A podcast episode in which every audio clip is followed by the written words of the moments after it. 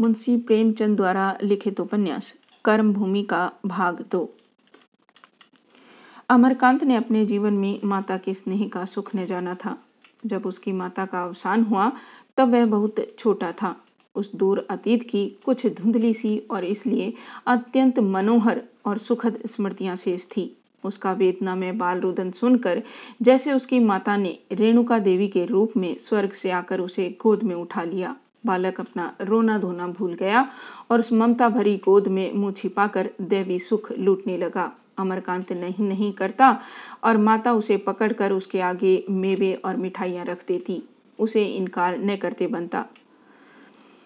वह देखता माता उसके लिए कभी कुछ पका रही है, कभी कुछ, और उसे खिलाकर कितनी प्रसन्न होती है। तो उसके हृदय में श्रद्धा की एक लहर सी उठने लगती है।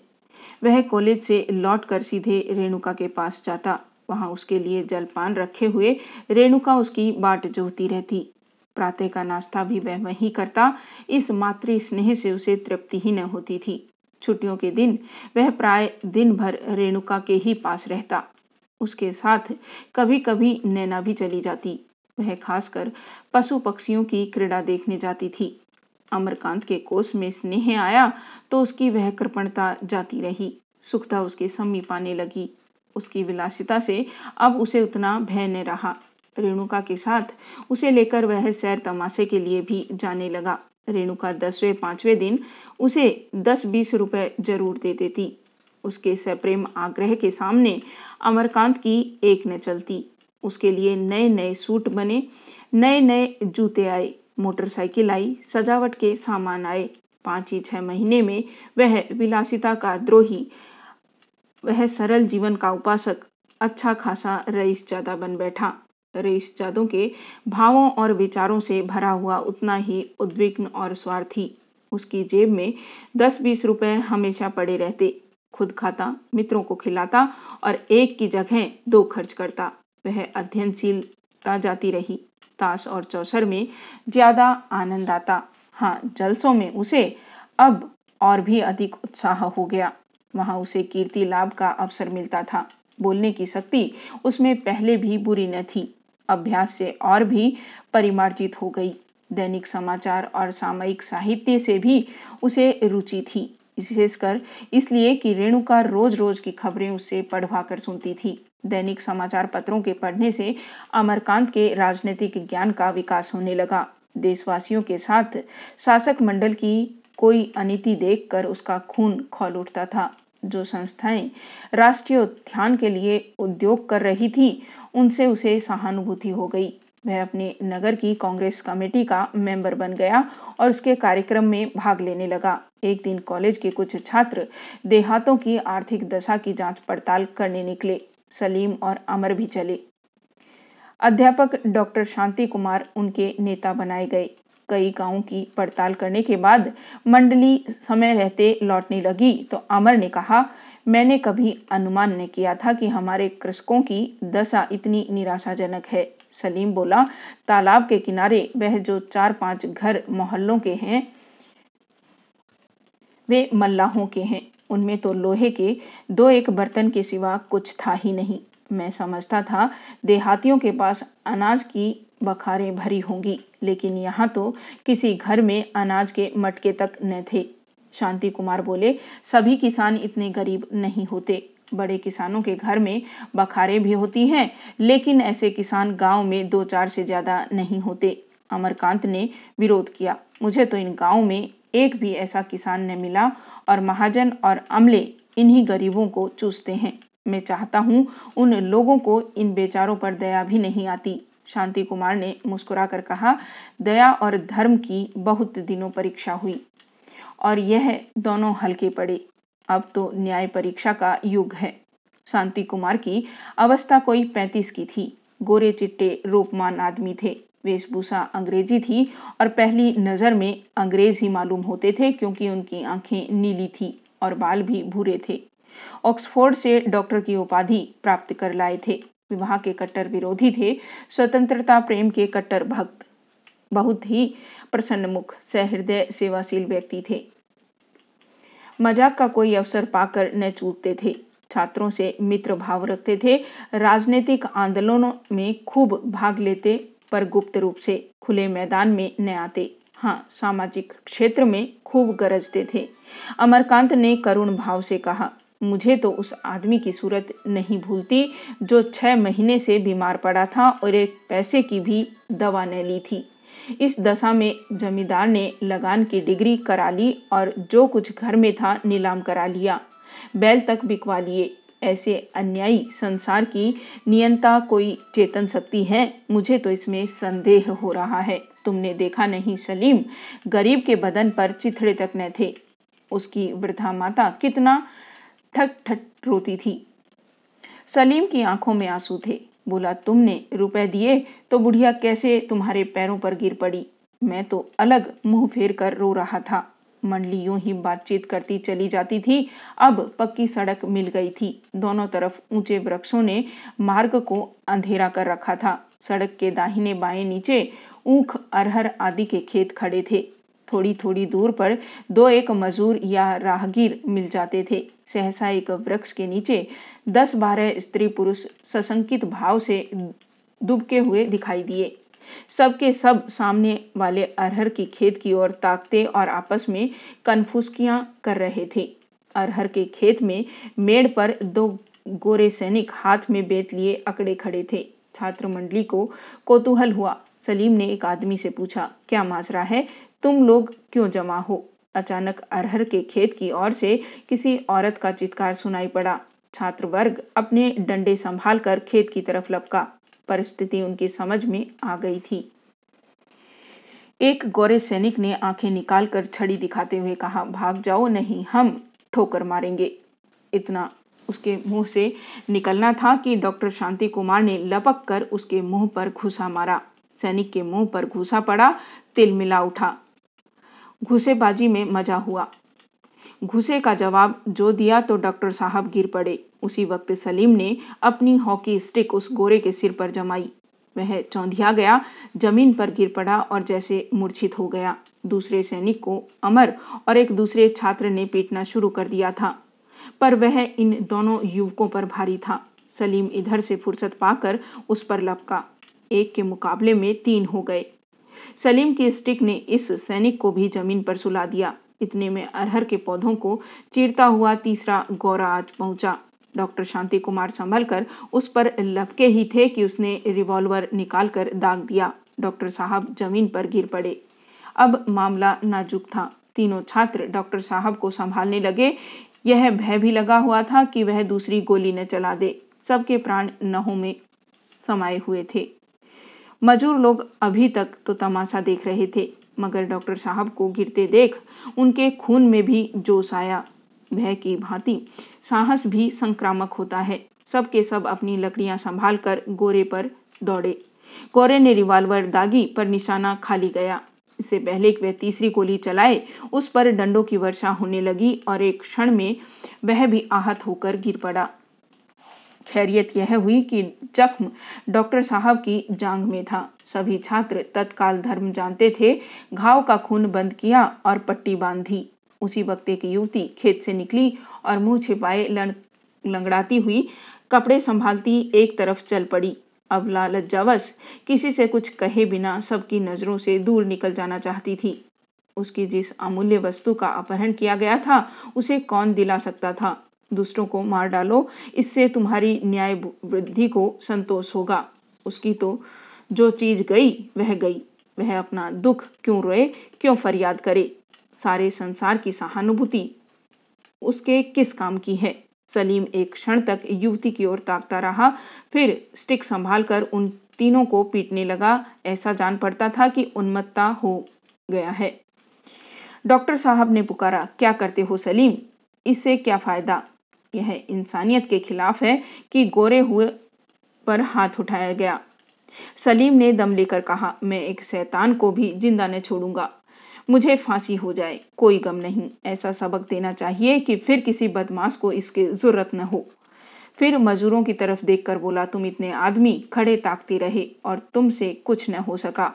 तुम्हें इतनी गैरत भी नहीं कि अपनी बहु बेटियों की आबरू की हिफाजत भी नहीं कर सकते। समझते होंगे कौन हमारी बहू बेटी है। इस देश में जितनी बेटियाँ हैं, जितनी बहुएँ हैं, सब तुम्हारी बहुएँ हैं। जितनी माएँ हैं, सब तुम्हारी माएँ हैं। तुम्हारी आँखों के सामने यह अनर्थ हुआ और तुम कायरों की तरह खड़े ताकते रह गए। सब के सब जाकर मर नहीं गए। सहसा उसे ख्याल आ गया कि मैं आवेश में आकर इन गरीबों को फटकार बताने की अनधिकार चेष्टा कर रहा हूँ। वह चुप हो गया और कुछ लज्जित भी हुआ। समीप के एक गाँव से बैलगाड़ी मंगाई गई।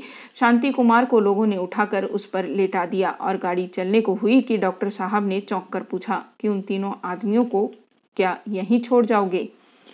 सलीम ने मस्तक सिकोड़ कर कहा, हम उनको लाद कर ले जाने के जिम्मेदार नहीं हैं। मेरा तो जी चाहता है कि उन्हें खोद कर दफन कर दूँ। आखिर डॉक्टर के बहुत समझाने के बाद सलीम राज़ी हुआ। तीनों गोरे भी गाड़ी पर लादे गए और गाड़ी चली। सब सब मजूर अपराधियों की भांति सिर झुकाए। कुछ दूर तक गाड़ी के पीछे पीछे चले। डॉक्टर ने उनको बहुत धन्यवाद देकर विदा किया। नौ बजते बजते समीप का रेलवे स्टेशन मिला। इन लोगों ने गोरों को भी वहीं पुलिस के चार्ज में छोड़ दिया और आप डॉक्टर साहब के साथ गाड़ी पर बैठकर चले गए। सलीम और अमर तो जरा देर में हंसने बोलने लगे। इस संग्राम की चर्चा करते उनकी जबान न थकती थी। स्टेशन मास्टर ने कहा, गाड़ी में मुसाफरों से कहा, रास्ते में जो मिला उससे कहा। सलीम तो अपने साहस और शौर्य की खूब डींगे मारता था। मानो कोई किला जीत लिया हो। और जानता को चाहता था कि उसे मुकुट पहनाए उसकी गाड़ी खींचे, उसका जुलूस निकाले। किंतु अमरकांत चुपचाप डॉक्टर साहब के पास बैठा हुआ था। आज के अनुभव ने उसके हृदय पर ऐसी चोट लगाई थी जो कभी न भरेगी। वह मन ही मन इस घटना की व्याख्या कर रहा था। इन टके के सैनिकों की इतनी हिम्मत क्यों हुई? यह गोरे सिपाही इंग्लैंड के निम्नतम श्रेणी के मनुष्य होते हैं। इनका इतना साहस कैसे हुआ? इसलिए कि भारत पराधीन है। यह लोग जानते हैं कि यहाँ के लोगों पर उनका आतंक छाया हुआ है, वह जो अनर्थ चाहे करे, कोई चू नहीं कर सकता। यह आतंक दूर करना होगा, इस पराधीनता की जंजीर को तोड़ना होगा। इस जंजीर को तोड़ने के लिए वह तरह तरह के मंसूबे बांधने लगा। उनमें यौवन का उन्माद था, लड़कपन की उग्रता थी और थी कच्ची बुद्धि की बहक। डॉक्टर शांति कुमार एक महीने तक अस्पताल में रहकर अच्छे हो गए। तीनों सैनिकों पर क्या बीती? नहीं कहा जा सकता। पर अच्छे होते ही पहला काम जो डॉक्टर साहब ने किया, वह तांगे पर बैठकर छावनी में जाना और उन सैनिकों की कुशल पूछना था। मालूम हुआ कि वह तीनों भी कई कई दिन अस्पताल में रहे, फिर तब्दील कर दिए गए। रेजिमेंट के कप्तान ने डॉक्टर साहब से अपने आदमियों के अपराध की क्षमा मांगी और विश्वास दिलाया कि भविष्य में सैनिकों पर ज़्यादा कड़ी निगाह रखी जाएगी। डॉक्टर साहब की इस बीमारी में अमरकांत ने तन मन से उनकी सेवा की। केवल भोजन करने और रेणुका से मिलने के लिए घर जाता, बाकी सारा दिन और सारी रात उनकी सेवा में व्यतीत करता। रेणुका भी दो तीन बार डॉक्टर साहब को देखने गई। इधर से फुर्सत पाते ही अमरकांत कांग्रेस के कामों में ज़्यादा उत्साह से शरीक होने लगा। चंदा देने में तो बस संस्था में और कोई उसकी बराबरी न कर सकता था। एक बार एक आम जलसे में वह ऐसी उद्दंडता से बोला कि पुलिस के सुपरिटेंडेंट ने लाला समरकांत को बुलाकर लड़के को संभालने की चेतावनी दे डाली। लाला जी ने वहाँ से लौटकर खुद तो अमरकांत से कुछ ने कहा। सुखदा और रेणुका दोनों से जड़ लिया। अमरकांत, अब किसका शासन है यह? वह खुद समझते थे, इधर बेटे से वह स्नेह करने लगे थे, हर महीने पढ़ाई का खर्च देना पड़ता था, तब उसका स्कूल जाना उन्हें जहर लगता था, काम में लगाना चाहते थे और उसने काम न करने पर बिगड़ते थे। अब पढ़ाई का कुछ खर्च न देना पड़ता था, इसलिए कुछ न कुछ बोलते थे, बल्कि कभी कभी संदूक की कुंजी न मिलने या उठकर संदूक लाने के कष्ट से बचने के लिए बेटे से रुपए उधार ले लिया करते। अमरकांत न माँगता, न वह देते। सुखदा का प्रसव काल समीप आता जाता था, उसका मुख पीला पड़ गया था। भोजन बहुत कम करती थी और हंसती बोलती भी बहुत कम थी। वह तरह तरह के दुस्वप्न देखती रहती थी। इससे चिंता और भी सशंकित रहता था। रेणुका ने जनन संबंधी कई पुस्तकें उसको मंगवा कर दी। इन्हें पढ़कर वह और भी चिंतित रहती थी। शिशु की कल्पना से चित्त में एक गर्व में उल्लास होता था, पर इसके साथ ही हृदय में कंपन भी होता था। न जाने क्या होगा। उस दिन संध्याज समय अमरकांत उसके पास आया। तो वह जली बैठी थी। तीक्ष्ण नेत्रों से देखकर बोली, तुम मुझे थोड़ी सी संख्या क्यों नहीं दे देते? तुम्हारा गला भी छूट जाएगा। मैं भी जंजाल से मुक्त हो जाऊँ। अमर इन दिनों आदर्श पति बना हुआ था। रूप ज्योति से चमकती हुई सुखदा आँखों को उन्मत्ता करती थी। पर मामत्व के भार से लदी हुई वह पीले मुख वाली रोगनी उसके हृदय को ज्योति से भी भर देती थी। वह उसके पास बैठा हुआ उसके रूखे केसों और सूखे हाथों से खेला करता। उसे इस दशा में लाने का अपराधी वह है, इसलिए इस भार को सहय बनाने के लिए वह सुखदा का मुँह जोता रहता था। सुखदा उससे कुछ फरमाइश करे, यही इन दिनों उसकी सबसे बड़ी कामना थी। वह एक बार स्वर्ग के तारे तोड़ लाने पर भी उताई हो जाता। बराबर उसे अच्छी अच्छी किताबें सुनाकर उसे प्रसन्न करने का प्रयत्न करता था। शिशु की कल्पना से उसे जितना आनंद होता था, उससे कहीं अधिक सुखदा के विषय में चिंता थी। न जाने क्या होगा। घबरा कर भारी स्वर में बोला, ऐसा क्यों कहती हो सुखदा? मुझसे गलती हुई हो तो बता दो। सुखदा लेटी हुई थी। तकिए के सहारे टेक लगाकर बोली, तुम आम जलसों में कड़ी कड़ी स्पीचें देते रहते हो। इसका, इसके सिवा और क्या मतलब है कि तुम पकड़े जाओ और अपने साथ घर को भी ले डूबो?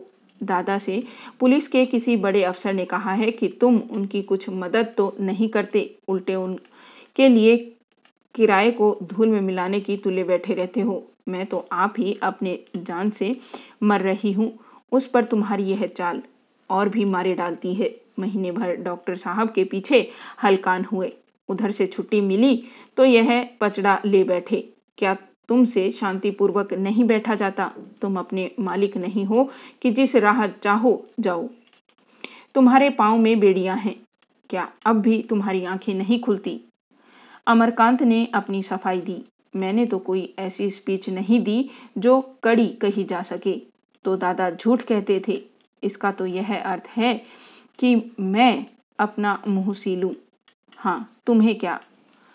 तुम अपना मुँह सीलो दोनों एक क्षण भूमि और आकाश की ओर ताकते रहे।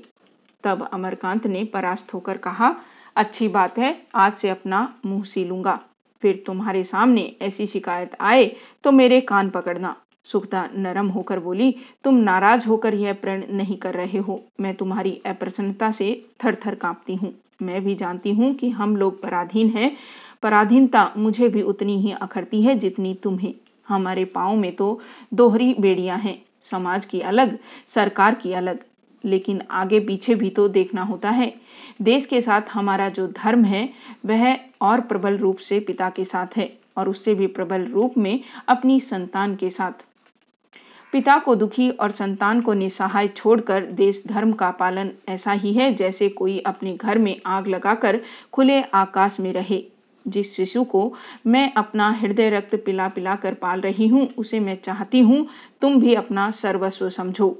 तुम्हारे सारे स्नेह और निष्ठा का मैं एकमात्र उसी को अधिकारी देखना चाहती हूँ। अमरकांत सिर झुकाए, यह उपदेश सुनता रहा। उसकी आत्मा लज्जित थी और उसे धिक्कार रही थी। उसने सुखदा और शिशु दोनों ही के साथ अन्याय किया है। शिशु का कल्पना चित्र उसकी आँखों में खिंच गया। वह नवनीत सा कोमल शिशु उसकी गोद में खेल रहा था। उसकी संपूर्ण चेतना इसी कल्पना में मग्न हो गई। दीवार पर शिशु कृष्ण का एक सुंदर चित्र लटक रहा था। उस चित्र में आज उसे जितना मार्मिक आनंद हुआ, उतना और कभी न हुआ था। उसकी आँखें सजल हो गई। सुखता ने उसे एक पान का बीड़ा देते हुए कहा, अम्मा कहती है, बच्चे को लेकर मैं लखनऊ चली जाऊँगी। मैंने कहा, अम्मा, तुम्हें बुरा लगे या भला?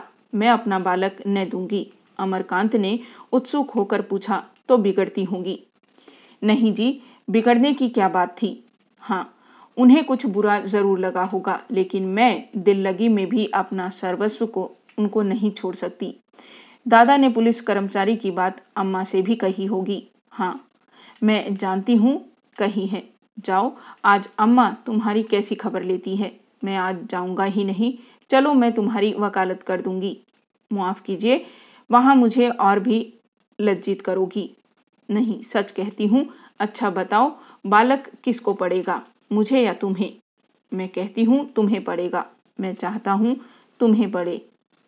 यह क्यों? मैं तो चाहती हूँ तुम्हें पड़े। तुम्हें पड़ेगा तो मैं उसे और ज़्यादा चाहूँगा। अच्छा उस स्त्री की कुछ खबर मिली जिसे गौरव ने सताया था? नहीं, फिर तो कोई खबर न मिली। एक दिन जाकर सब, कोई उसका पता क्यों नहीं लगाते या स्पीच देकर ही अपने कर्तव्य से मुक्त हो गए।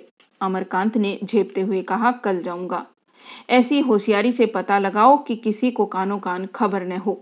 अगर घर वालों ने उसका बहिष्कार कर दिया तो उसे ले आओ। अम्मा को उसे अपने साथ रखने में कोई आपत्ति न होगी, और यदि होगी तो मैं अपने पास रख लूँगी। अमरकांत ने श्रद्धापूर्ण नेत्रों से सुखता को देखा। उसके हृदय में कितनी दया, कितनी सेवा भाव, कितनी निर्भयता है। उसका आज पहली बार उसे ज्ञान हुआ। उसने पूछा, तुम्हें उससे जरा भी घृणा न होगी? सुखता ने संकुचाते हुए कहा, अगर मैं कहूँ, न होगी तो असत्य होगा, होगी अवश्य, पर संस्कारों को मिटाना होगा। उसने कोई अपराध नहीं किया। फिर सजा क्यों दी जाए? अमरकांत ने देखा, सुखदा निर्मल नारित्व की ज्योति में नहा उठी है। उसका देवित्व जैसे प्रस्फुटित होकर उससे आलिंगन कर रहा है। अमरकांत ने आम जलसों में बोलना तो दूर रहा, शरीक होना भी छोड़ दिया, पर उसकी आत्मा इस बंधन से छटपटाती रहती थी और वह कभी कभी सामयिक पत्र पत्रिकाओं में अपने मनोविकारों को प्रकट करके संतोष लाभ करता था। अब वह कभी कभी दुकान पर भी आ बैठता, विशेषकर छुट्टियों के दिन तो वह अधिकतर दुकान पर रहता था। उसे अनुभव हो रहा था कि मानवीय प्रकृति का बहुत कुछ ज्ञान दुकान पर बैठकर प्राप्त किया जा सकता है। सुखता और रेणुका दोनों के स्नेह और प्रेम ने उसे जकड़ लिया था। हृदय की जलन जो अपने घर वालों से और उसके फलस्वरूप समाज से विद्रोह करने में अपने को सार्थक समझती थी, अब शांत हो गई थी। रोता हुआ बालक मिठाई पाकर रोना भूल गया। एक दिन अमरकांत दुकान पर बैठा था। एक आसामी ने आकर पूछा भैया कहाँ हैं बाबूजी? बड़ा ज़रूरी काम था। अमर ने देखा, अधोड़ बलिष्ठ काला कठोर आकृति का मनुष्य है, नाम है काले खां रुखाई से बोला, वह कहीं गए हैं। क्या काम है? बड़ा ज़रूरी काम था। कुछ कह नहीं गए। कब तक आएँगे? अमर को शराब की ऐसी दुर्गंध आई कि उसने नाक बंद कर ली और मुँह फेर कर बोला, क्या तुम शराब पीते हो? काले खां ने हंसकर कहा शराब किसे मैसर होती है, लाला? रूखी रोटियाँ तो मिलती नहीं। आज एक नातेदारी में गया था, उन लोगों ने पिला दी। वह और समीप आ गया और अमर के कान के पास मुँह लगाकर बोला, एक रकम दिखाने लाया था, कोई दस तोले की होगी। बाज़ार में ढाई सौ से कम नहीं है, लेकिन मैं तुम्हारा पुराना आसामी हूँ। जो कुछ दे दोगे, ले लूँगा। उसने कमर से एक जोड़ा सोने के कड़े निकाले। और अमर के सामने रख दिए। अमर ने कड़े को बिना उठाए हुए पूछा, यह कड़े तुमने कहाँ पाए? काले खां ने बेहयाई से मुस्कुराकर कहा, यह न पूछो राजा, अल्लाह देने वाला है। अमरकांत ने घृणा का भाव दिखाकर कहा, कहीं से चुरा लाए होंगे? काले खां फिर हंसा, चोरी किसे कहते हैं राजा? यह तो अपनी खेती है। अल्लाह ने सबके पीछे हीला लगा दिया है। कोई नौकरी करके लाता है, कोई मजूरी करता है, कोई रोज़गार करता है। देता सबको, वही खुदा है। तो फिर निकलो रुपए और मुझे देर हो रही है। इन लाल पगड़ी वालों की बड़ी खातिर करनी पड़ती है भैया, नहीं, एक दिन काम न चले। अमरकांत को यह व्यापार इतना जघन्य जान पड़ा कि जी में आया काले खां को दुत्कार दे। लाला समरकांत ऐसे समाज के शत्रुओं से व्यवहार रखते हैं। यह ख्याल करके उसके रोए खड़े हो गए। उसे उस दुकान से, उस मकान से, उस वातावरण से यहाँ तक कि स्वयं अपने आप से घृणा होने लगी। बोला, मुझे इस चीज़ की ज़रूरत नहीं है, इसे ले जाओ, नहीं मैं पुलिस में इत्तला कर दूँगा। फिर इस दुकान पर ऐसी चीज़ लेकर न आना, कह देता हूँ। काले खां जरा भी विचलित न हुआ। बोला, यह तो तुम बिल्कुल नई बात कहते हो भैया। लाला, इस नीति पर चलते तो आज महाजन न होते। हज़ारों रुपए की चीज़ तो मैं ही दे गया हूँ। अंगनू महाजन भिखारी, हिंगन सभी से लाला का व्यवहार है। कोई चीज़ हाथ लगी और आँख बंद करके यहाँ चले आए। दाम लिया और घर की राह ली। इसी दुकान से बाल बच्चों का पेट चलता है और कांटा निकाल कर तोल लो, दस रुपए से कुछ ऊपर ही निकलेगा। मगर यहाँ पुरानी जजमानी है, लाओ डेढ़ सौ ही दो। अब कहाँ दौड़ते फिरे? अमर ने दृढ़ता से कहा मैंने कह दिया, मुझे इसकी ज़रूरत नहीं। पछताओगे लाला खड़े खड़े ढाई सौ में बेच लोगे। क्यों? सिर खा रहे हो, मैं इसे नहीं लेना चाहता। अच्छा लाओ, सौ ही रुपए दे दो। अल्लाह जानता है, बहुत बल खाना पड़ रहा है, पर एक बार घाटा ही सही। तुम व्यर्थ मुझे दिख रहे हो, मैं चोरी का माल नहीं लूँगा। चाहे लाख की चीज़ धोले में मिले। तुम्हें चोरी करते शर्म भी नहीं आती। ईश्वर ने हाथ पाँव दिए हैं। खासे मोटे ताजे आदमी हो, मजदूरी क्यों नहीं करते? दूसरों का माल उड़ाकर अपनी दुनिया और आकबत दोनों खराब कर रहे हो। काले खान ने ऐसा मुँह बनाया, मानो ऐसी बकवास बहुत सुन चुका है और बोला तो तुम्हें नहीं लेना है? नहीं, पचास देते हो, एक कौड़ी नहीं। काले खान ने कड़े उठाकर कमर में रख लिए और दुकान के नीचे उतर गया। पर एक क्षण में फिर लौट कर बोला अच्छा तीस रुपए ही दे दो। अल्लाह जानता है, पगड़ी वाले आधा ले लेंगे। अमरकांत ने उसे धक्का देकर कहा, निकल जा यहाँ से सुअर, मुझे क्यों हैरान कर रहा है? काले खां चला गया तो अमर ने उस जगह को झाड़ू से साफ़ कराया और अगरबत्ती जलाकर रख दी। उसे अभी तक शराब की दुर्गंध आ रही थी। आज उसे अपने पिता से जितनी अभक्ति हुई, उतनी कभी न हुई थी। उस घर की वायु तक उसे दूषित लगने लगी। पिता के हथकंडों से वह कुछ कुछ परिचित तो था, पर उनका इतना पतन हो गया है, इसका प्रमाण आज ही मिला। उसने मन में निश्चय किया, आज पिता से इस विषय में खूब अच्छी तरह शास्त्रार्थ करेगा। उसने खड़े होकर अधीर नेत्रों से सड़क की ओर देखा। लाला जी का पता नहीं था।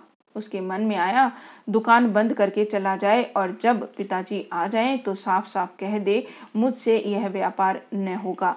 वह दुकान बंद करने ही जा रहा था कि एक बुढ़िया लाठी टेकती हुई सामने आकर खड़ी हो गई और बोली, लाला नहीं है क्या बेटा? बुढ़िया के बाल सन हो गए थे। देह की हड्डियाँ तक सूख गई थी। जीवन यात्रा के स्थान पर पहुँच गई थी, जहाँ से उसका आकार मात्र दिखाई देता था। मानो दो एक क्षण में वह अदृश्य हो जाएगी। अमरकांत के जी में पहले तो आया कि कह दे, लाला नहीं है।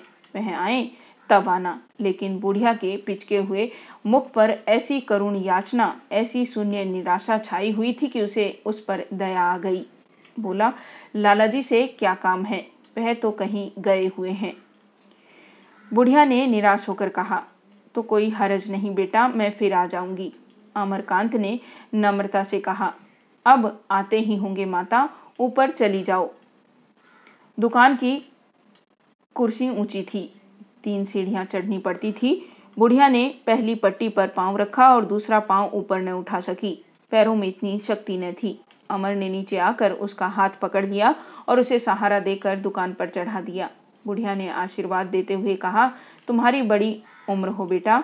मैं यही डरती हूँ कि लाला देर में आए और अंधेरा हो गया तो मैं घर कैसे पहुँचूँगी? रात को कुछ नहीं सोचता बेटा।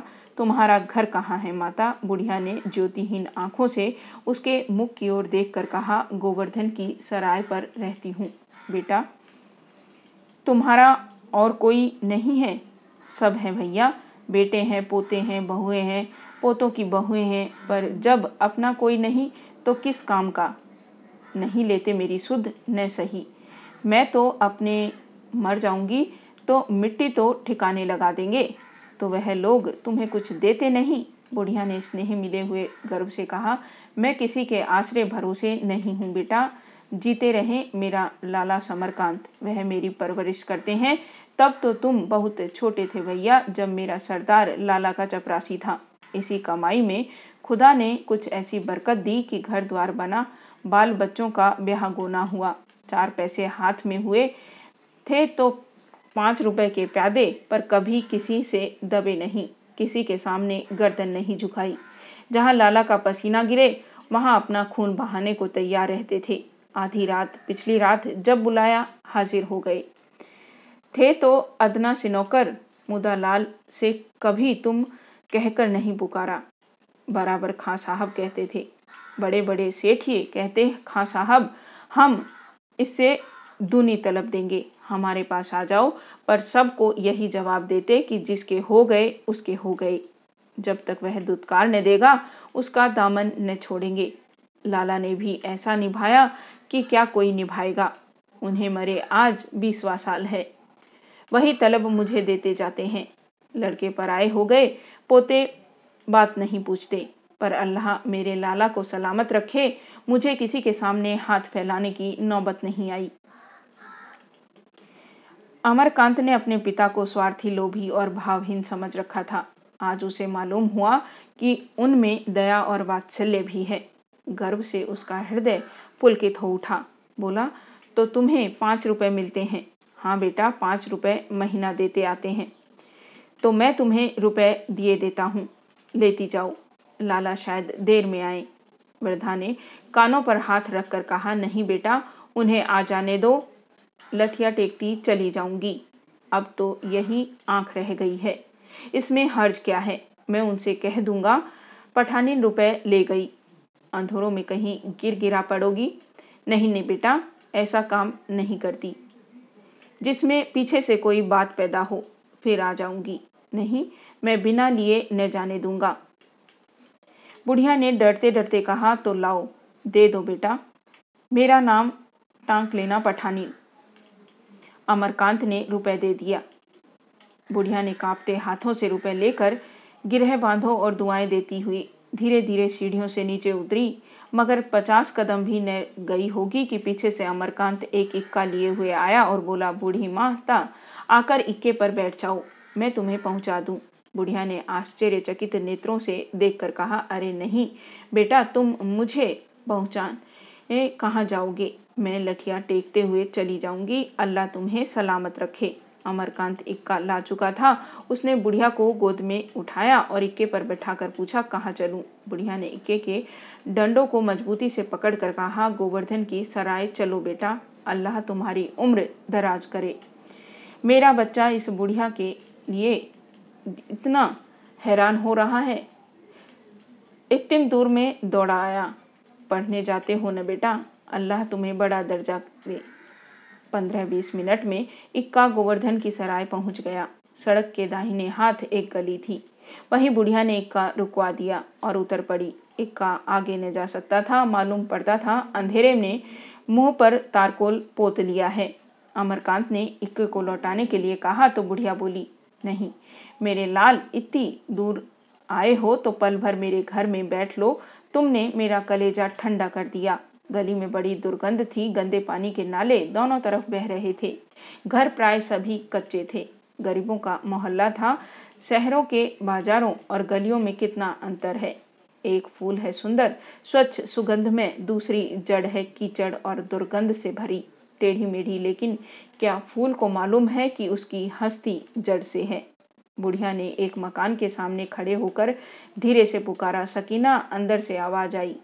आती हूँ। अम्मा, इतनी देर कहाँ लगाई? एक क्षण में सामने का द्वार खुला और एक बालिका हाथ में मिट्टी के तेल की कुप्पी लिए द्वार पर खड़ी हो गई। अमरकांत बुढ़िया के पीछे खड़ा था। उस पर बालिका की निगाह न पड़ी, लेकिन बुढ़िया आगे बढ़ी तो सकीना ने अमर को देखा। तुरंत ओढ़नी में मुँह छिपाती हुई पीछे हट गई और धीरे से पूछा, यह कौन है अम्मा? बुढ़िया ने कोने में अपनी लकड़ी रख दी और बोली, लाला का लड़का है, मुझे पहचानने आया है, ने आया है। ऐसा नेक शरीफ लड़का तो मैंने देखा ही नहीं। उसने अब तक का सारा वृतांत अपने आशीर्वादों से भरी भाषा में कह सुनाया और बोली, आँगन में खाट डाल दे बेटी, जरा बुला लूँ, थक गया होगा। सकीना ने एक टूटी सी खाट आँगन में डाल दी और उस पर एक सड़ी सी चादर बिछाती हुई बोली, इस खटोले पर क्या बिठाओगी अम्मा? मुझे तो शर्म आती है। बुढ़िया ने जरा कड़ी आँखों से देखकर कहा, शर्म की क्या बात है इसमें? हमारा हाल क्या इनसे छिपा है? उसने बाहर जाकर अमरकांत को बुलाया। द्वार एक पर्दे की दीवार में था। उस पर एक टाट का गट्टा पुराना पर्दा पड़ा हुआ था। द्वार के अंदर कदम रखते हुए एक आँगन था, जिसमें मुश्किल से दो खटोले पड़ सकते थे। सामने खपरेल का एक नीचा साइबान था और साइबान के पीछे एक कोठरी थी, जो इस वक्त अंधेरी पड़ी हुई थी। साइबान में एक के किनारे चूल्हा बना हुआ था और टिन और मिट्टी के दो चार बर्तन, एक घड़ा और एक मटका रखे हुए थे। चूल्हे में आग जल रही थी और तवा रखा हुआ था। अमर ने खाट पर बैठते हुए कहा, यह घर तो बहुत छोटा है, इसमें गुजर कैसे होती है? बुढ़िया खाट के पास ज़मीन पर बैठ गई और बोली, बेटा, अब तो दो ही आदमी हैं। नहीं, इसी घर में एक पूरा कुनबा रहता था। मेरे दो बेटे, दो बहुएँ, उनके बच्चे सब इसी घर में रहते थे। इसी में सबों की शादी ब्याह हुए और इसी में सब मर भी गए। उस वक्त यह ऐसा गुलजार रहता था कि तुमसे क्या कहूँ? अब मैं हूँ और मेरी यह पोती है और सबको अल्लाह ने बुला लिया। पकाते हैं और पड़े रहते हैं। तुम्हारे पठान के मरते ही घर में ऐसे झाड़ू फिर गई। अब तो अल्लाह से यही दुआ है कि मेरे जीते जी यह किसी भले आदमी के पल्ले पड़ जाए। तब अल्लाह से कहूँगी कि अब मुझे उठा लो। तुम्हारे यार दोस्त तो बहुत होंगे बेटा। अगर शर्म की बात न समझो तो किसी से ज़िक्र करना। कौन जाने तुम्हारे ही हीले से कहीं बातचीत ठीक हो जाए। सकीना कुर्ता पजामा पहने ओढ़नी से माथा छिपाए साइबान में खड़ी थी। बुढ़िया ने ज्यों ही उसकी शादी की चर्चा छेड़ी, वह चूल्हे के पास जा बैठी और आटे की अंगुलियों में गोदने लगी। वह दिल में झुंझला रही थी कि अम्मा क्यों इनसे मेरा दुखड़ा ले बैठी। किससे कौन बात कहनी चाहिए, कौन बात नहीं, इसका इन्हें ज़रा भी लिहाज नहीं। जो एरा गहरा आ गया, उसी से शादी का पचड़ा गाने लगी। और सब बातें गई। बस एक शादी रह गई। उसे क्या मालूम कि अपनी संतान को विवाहित देखना बुढ़ापे की सबसे बड़ी अभिलाषा है। अमरकांत ने मन में मुसलमान मित्रों का सिंहावलोकन करते हुए कहा, मेरे मुसलमान दोस्त ज़्यादा तो नहीं है, इस लेकिन जो दो एक हैं, उनसे मैं ज़िक्र करूँगा। वृद्धा ने चिंतित भाव से कहा, वह लोग धनी होंगे। हाँ सभी खुशहाल हैं। तो भला धनी लोग गरीबों की बात क्यों पूछेंगे?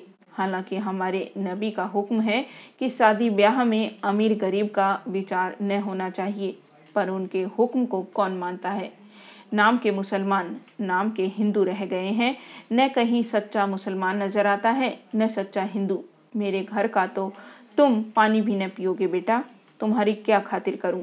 सकीना से, बेटी तुमने जो रुमाल काढ़ा था, वह लाकर भैया को दिखाओ, शायद इन्हें पसंद आ जाए, और हमें अल्लाह से किस लायक बनाया है। सकीना रसोई से निकली और एक ताक पर से सिगरेट का एक बड़ा सा बक्स उठा लाई और उसमें से एक रुमाल निकालकर सिर झुकाए, झिझकती हुई बुढ़िया के पास आ, रुमाल रख, तेज़ी से चली गई। अमरकांत आँखें झुकाए हुए था, पर सकीना को सामने देखकर आँखें नीची न रह सकी। एक रमणी सामने खड़ी हो तो उसकी ओर से मुँह फेर लेना। कितनी भली बात है। सकीना का रंग सांवला था और रूप रेखा देखते हुए वह सुंदरी न कही जा सकती थी। अंग प्रत्यंग का गठन भी कवि वर्णित उपमाओं से मेल न खाता था, पर रंग रूप, चाल ढाल, सील संकोच, इन सबने मिलजुल कर उसे आकर्षक शोभा प्रदान कर दी थी। वह बड़ी बड़ी पलकों से आँखें भी छिपाए देह चुराए, शोभा की सुगंध और ज्योति फैलाती हुई इस तरह निकल गई जैसे स्वप्न चित्र एक झलक दिखाकर मिट गया हो। अमरकांत ने रुमाल उठा लिया और दीपक के प्रकाश में उसे देखने लगा। कितनी सफ़ाई से बेल बूटे बनाए गए थे। बीच में एक मोर का चित्र था इस झोपड़े। मैं इतनी सुरुचि चकित होकर बोला, यह तो खूबसूरत रुमाल है, माताजी सकीना। काटने के काम में बहुत होशियार मालूम होती है। बुढ़िया ने गर्व से कहा, यह सभी काम जानती है भैया। न जाने कैसे सीख लिया। मोहल्ले की दो चार लड़कियाँ मदरसे पढ़ने जाती हैं। उन्हीं को काटते देखकर इसने सब कुछ सीख लिया। कोई मर्द घर में होता तो हमें कुछ काम मिल जाया करता। गरीबों के मोहल्ले में इन कामों की कौन कदर कर सकता है? तुम यह रुमाल लेते जाओ बेटा। एक बेकस की नज़र है। अमर ने रुमाल को जेब में रखा तो उसकी आँखें भर आई। उसका बस होता तो इसी वक्त सौ, दो सौ रुपये रुमालों की फरमाइश कर देता।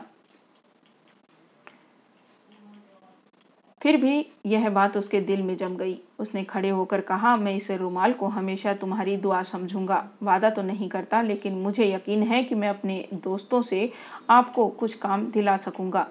अमरकांत ने अपने पठानिन के लिए तुम का प्रयोग किया था। तुमने समय पर वह तुम आप में बदल गया था। सुरुचि, सुविचार, सद्भाव, उसे यहाँ सब कुछ मिला।